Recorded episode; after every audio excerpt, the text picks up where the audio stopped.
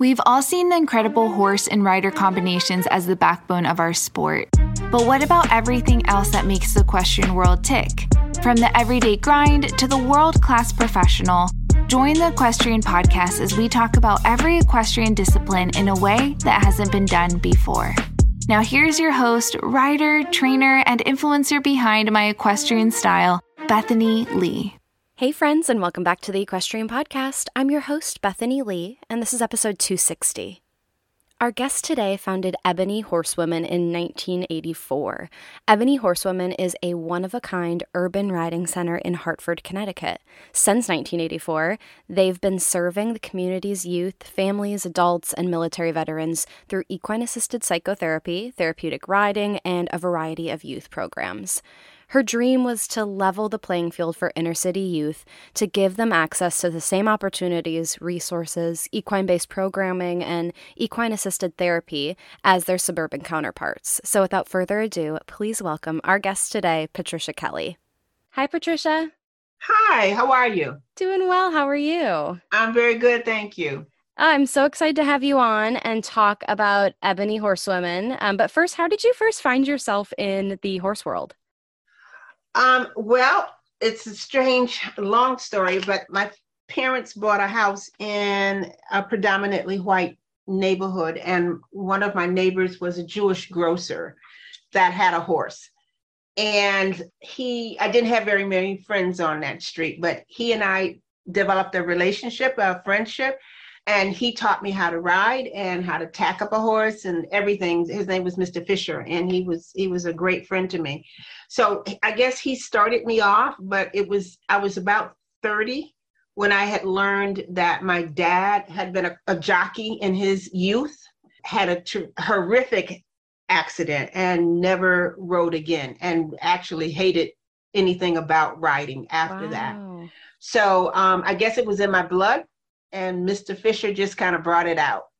Amazing. Well, you have done a lot in the equestrian industry, and I know one of your most notable endeavors is highlighting the historical impact of Black equestrians in the industry. I'd love to kind of learn more about how Black equestrians have played a role in our sport, and obviously, more importantly, why this is not a bigger conversation, um, maybe more so now than before, but around our industry and our equestrian history. Mm-hmm.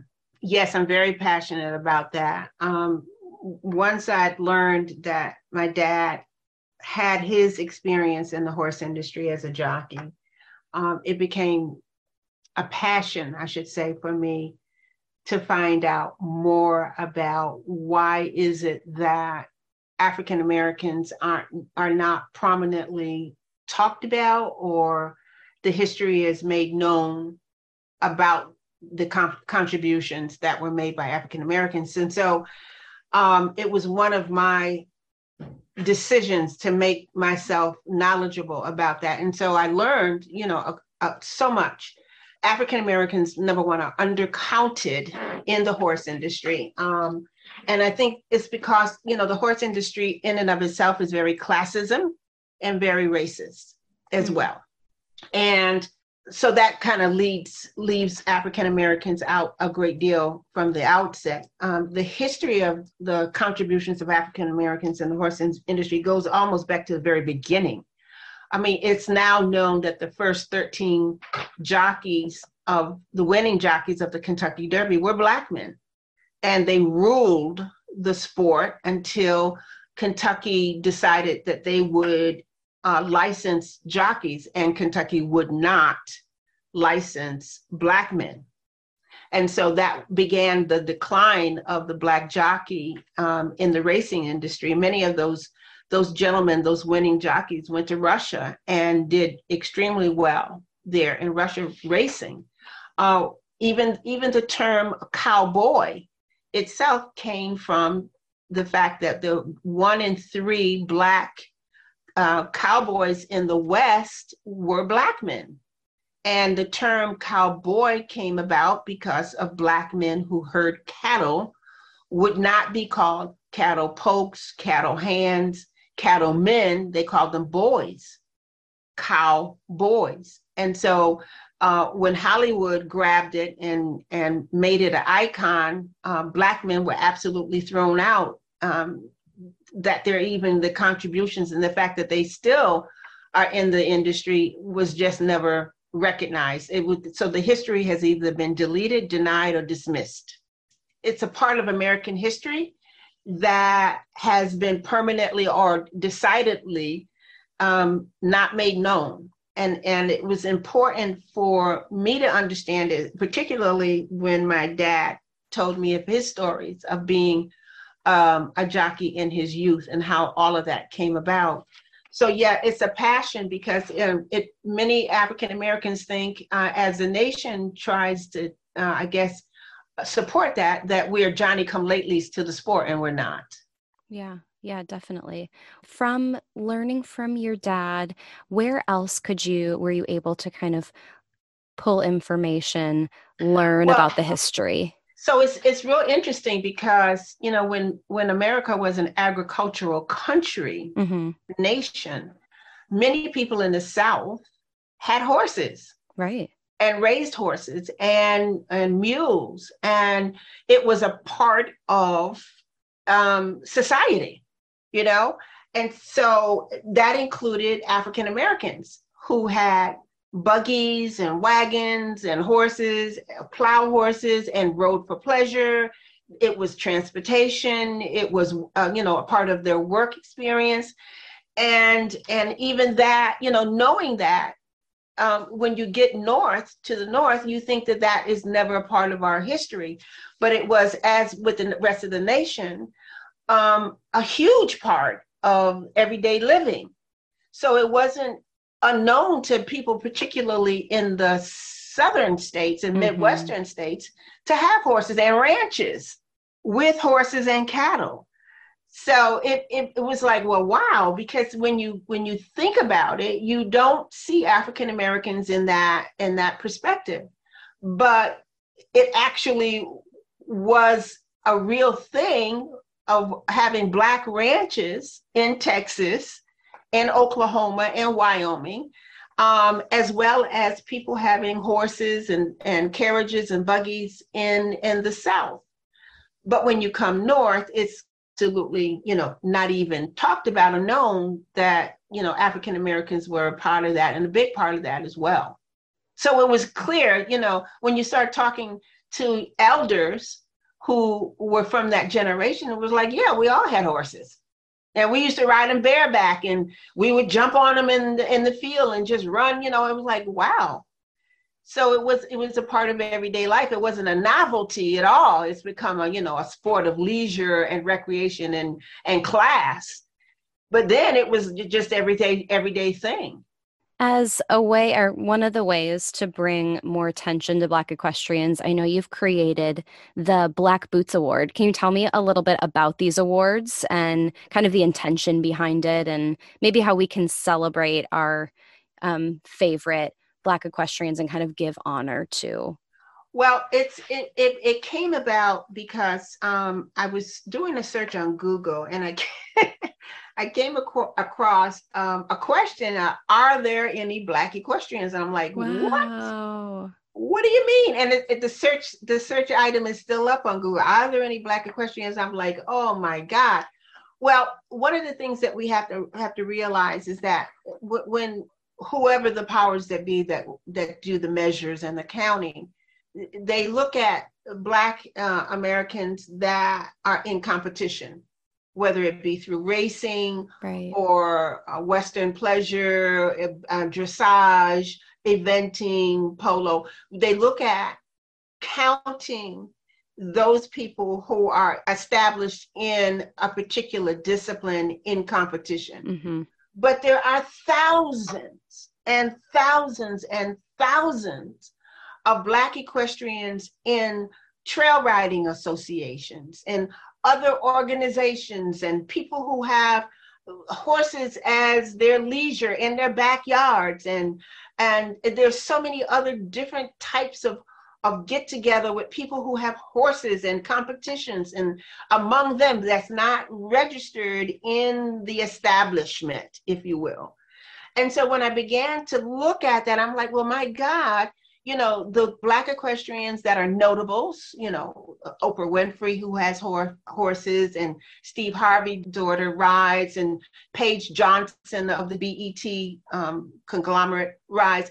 When, when, you know, those are the high profile African Americans and many other that get counted, but there are thousands upon thousands that never get acknowledged never get in in rodeo in polo in in all kinds of other disciplines who never get acknowledged but then i've also found that many of them are hidden away in social media threads you know and so you you will find them on facebook and instagram but if i don't follow you i don't know you I don't know you exist. I don't know what you do. Um, Griffin Sport Horses, he trains Friesians and all other kinds of breeds of horses and does a magnificent job, as with many other, uh, you know, gentlemen and women who are training horses. Our farriers, our, our saddle makers never get the light of day of recognition. And I thought, it's enough. It is enough. It's enough. So the Black Boots Awards is to recognize, honor, and and bring to the forefront, not just in social media threads, the accomplishments and, and contributions that are made by African Americans in the horse industries, those in competition and those who are not. They are spending an incredible amount of money in the horse industry. They're buying trailers and trucks and feed and equipment and horses, but they're not acknowledged. And so the Black Boots Awards is to acknowledge those um, those equestrians and bring them out of the social media threads into the broader community. Is that where you feel like, in some ways, that racism is still existing in the equestrian community? Like, what would you say are some examples of this kind of existing racism in the sport? Well, I started off by talking about, you know, black jockeys, um, mm-hmm. the first 13 winning black jockeys. And I think that the, the sport of uh, racing still is conflicted sure. with that. But aside from that, I had a young lady um, mentioned just the other day, and she is uh, a hunter jumper and an accomplished hunter jumper and asked to ride on a team. And she was told she wasn't good enough, but she could be a student um, intern and she could help clean their barn. hmm. And I hear of that often. You know, it's hard to distinguish sometimes between classism and racism. Um, but racism, classism is absolutely rampant. Mm-hmm in the horse industry. Um, there's a young man who used to ride with us years ago who was numbered number 13 in the nation of hunter jumpers and couldn't get. Um, his dad was a pediatrician, the mom was a um, gynecologist, and he couldn't get recognized himself. There's so many examples of it. Um, you go to horse shows. I, I, here in Connecticut, it, it has been a two-edged sword. You know, we go, my kids compete in local horse shows. And when we go, people are like, oh, Ebony Horsewoman is here. Well, it was okay. Well, glad you recognize this, but my God, is it just us? Mm-hmm. You know, we're we're the other competitors, African American competitors. It's very expensive, and when you go, you get you get um, looked down on. I've had my my kids called the N word Mm. You know, all some of them have been um, mistaken for grooms. You know, could you go mm. get my mm. horse, please? You know, that kind of thing. Yeah. So it's um it's a lot. It's it's a lot, and it still exists. You know, right. and in the consciousness of it, you know, everybody's talking about inclusion, um, diversity, and equity but it's been harder to pull off. I think the USEF has 2,200 judges. I think only two of them are Black. Mm-hmm so you know the the examples of it is still out there. It's i remember when we began the the organization started with women ebony horse women riding in parades. And i remember people looking at us like we were aliens you know. I had mm-hmm. one woman ask me where did i rent my horse? And when i told her i owned it she told me i was a liar. Wow. So you know that kind of thing unfortunately you know happens way too often so, who knew that the World Championships in Herning Denmark were happening right now. This week's podcast episodes are supported by Clip My Horse TV, which is the leading live stream provider for equestrian sport and breeding. I don't know about you, but I have a laptop dedicated just to live streaming these events this week. So if you don't want to miss a moment of the World Championships, make sure you tune in on clipmyhorse.tv and fei.tv. Those of you who are not premium members can enjoy all the benefits free with a one month free trial. You can use the code Bethany10 to save 10% on a premium membership after that. Enjoy a great entertainment on all of your devices. In addition to the Black Boots Awards, you're also, um, as we've been alluding to, the founder of Ebony Horsewomen, which is totally a one of a kind urban riding center. Um, and you're based in Hartford, Connecticut, right? Correct. And what inspired you to start this riding center? Well, so I rode when I was a child with Mr. Fisher.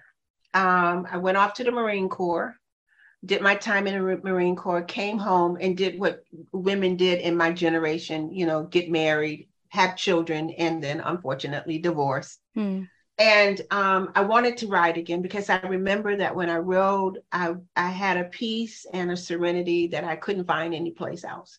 And so I began to ride again. Um, there was a group here in Hartford called the Ebony Horse Men that had been around since the early late 50s into the 60s and now this was early 80s and they were phasing out okay. but um, one of them still had a farm in a uh, suburban town with horses and when i got back from the corps i went to him and I began to ride with him and i found this incredible peace and i began to invite girlfriends out to again to be with me to to uh, experience this peace and serenity. And from that i began the ebony horse women which was a, a riding group of, for women. But it wasn't until about a year later after i founded the organization uh, it was a heroin epidemic in hartford and the kids were in dire straits. And uh, we were riding through the park that we are in located in now um, Keney park which is 693 acres and two little boys ran up to us and said, Hey, lady, is that a horse? Is that a real horse? And I said, Yes, sweetheart. Hmm. What did you think it was? He said, The other little kid said, See, I told you, I told you it was horse. I thought, Oh my God, I have to do something about this. Mm. So um, I went to the authorities and I said, Listen, this is what I want to do. This is how I want to help. And they were like, they gave me their blessing and, and we were off and running. Wow. And what kind of programs are you providing? So um, we have youth programs. Um, we have park rangers. Um, as I said, this is 693 acres. So we have park rangers that we train to ride and patrol the the 693 acres. We have um, our young ladies riding club. Um, these are young ladies that range in age from 10 to 18 and um, they were a dressage team, but a lot of them began to get interested in Western riding. So we changed it from the dressage team to the riding team. Okay. We have a day at the farm, you know, for other kids who want to come in and experience for a day what we do. Of course, summer camp. But we also have equine assisted psychotherapy, and this is being delivered to anyone, but and also public writing lessons for the community. The and we've got people who come in either for therapy or writing lessons that range in age from again five all the way up to 80. Um, and so it's been very rewarding, particularly during COVID, to be able to offer urban dwellers um, the experience of equine assisted psychotherapy. And we have about four BIPOC uh, clinical therapists here who are certified in equine assisted psychotherapy to deliver the service. So that was a big boom, and it was a, a, a great service to offer, particularly still during the height of COVID and into what we're now going into more COVID and now monkeypox and a bunch of other stuff. God knows what's coming. Mm. So we're a year round program, but also as we speak, have a museum going up. Wow. That will be the Mary Field Stagecoach Mary um, Museum. So hopefully by um, the spring of 2023, it will be completely um, erected and finished, and we can begin providing this this this uh, museum for the community. Wow, that is so exciting. You've I mean, you've had a lifetime of experience working with horses. What would you say is your favorite thing that you've learned from horses? Their ability to to see into me. Mm-hmm. Their ability to go past uh, my lingo, uh, my persona, that you know the strong mm-hmm. lady um, image and say, chick, you know, you don't have to do that with me. Mm. You know, their ability to understand when my heart is broken. I had uh, a Palomino who, like many Palominos, was spooky. Oh my God. He and we called him Rising Star because he would rear and walk with you. oh my God. But I loved him because yeah. this horse knew when I wasn't on my A game and he would calm down as if he was a little pony. And that there were times, you know, when I was raising the kids and just things happening in life when he would be like, listen, come to the barn, I got you. Mm-hmm. I got you.